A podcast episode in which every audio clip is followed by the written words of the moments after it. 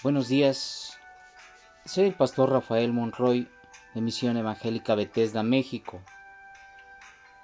Y en esta mañana quiero invitarte a que juntos podamos reflexionar en el libro de Proverbios capítulo 5.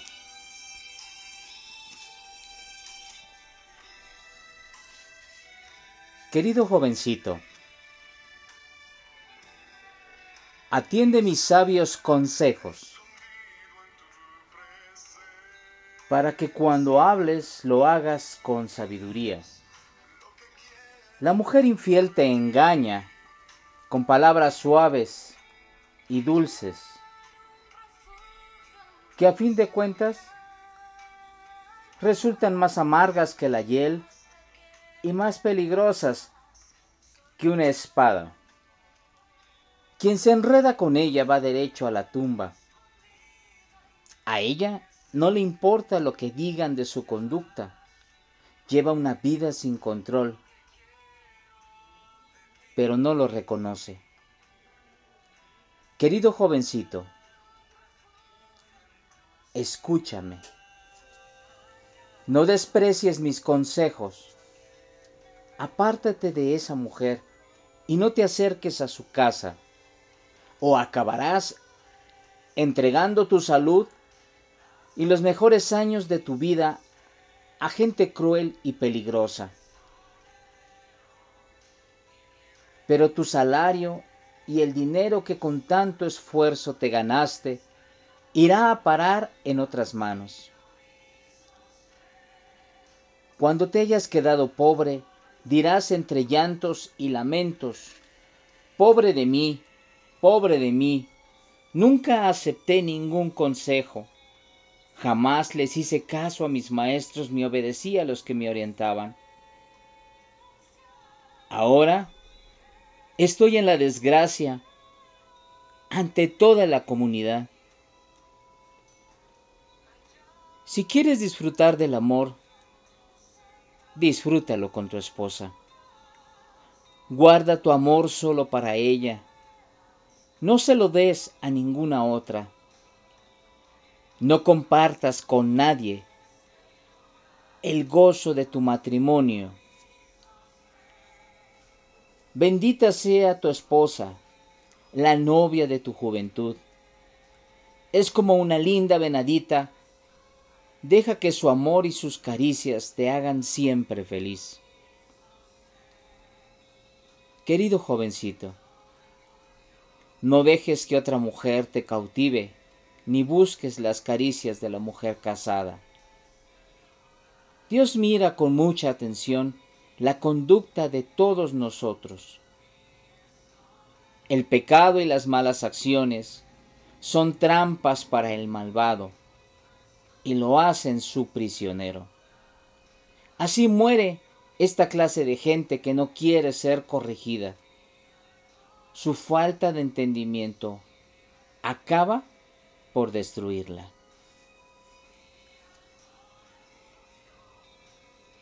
En esta primera parte del capítulo 5 del libro de Proverbios, el Señor nos advierte contra la mujer infiel. La mujer que no tiene temor de Dios, que no considera a Dios en su camino, pero que además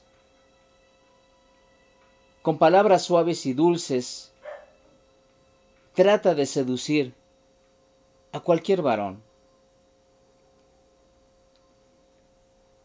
Al fin de cuentas, dice el verso 4, estas palabras que parecieran dulces se convierten en amargura como en amargas, en amargas palabras como la hiel y es más peligrosa que una espada.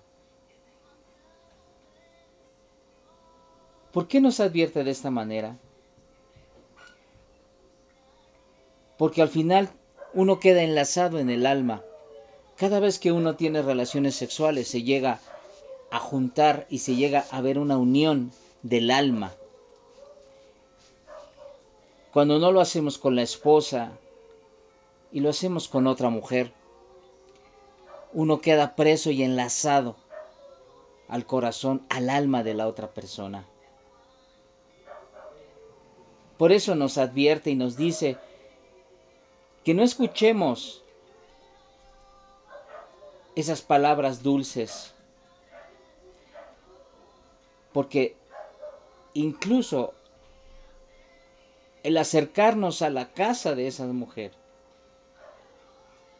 acabará entregando nuestra salud y nuestros mejores años de nuestra vida. El dinero que ganemos se irá de nuestras manos.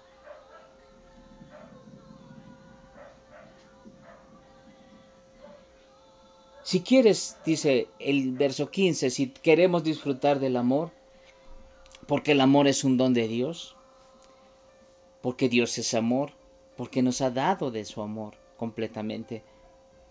Disfrutémoslo con la mujer, con la mujer de nuestra juventud, con nuestra esposa. Guarda tu amor y tu pasión y tus deseos solo para ella, y no se los des a ninguna otra. No comportas con nadie el gozo de tu matrimonio. Varón, yo te invito, mujer, yo te invito a que a que podamos juntos como esposos poder deleitarnos unos a otros. El varón a la mujer y la mujer al varón. No dejes que otra mujer te cautive ni busque las caricias, ni tú busques las caricias de la mujer casada. Y yo diría, o del varón casado. Presta con mucha atención la conducta que cada uno de nosotros tenemos. El Señor él desde lo alto está mirando la conducta y nuestros pensamientos y nuestras malas acciones. Tengamos cuidado, hermanos.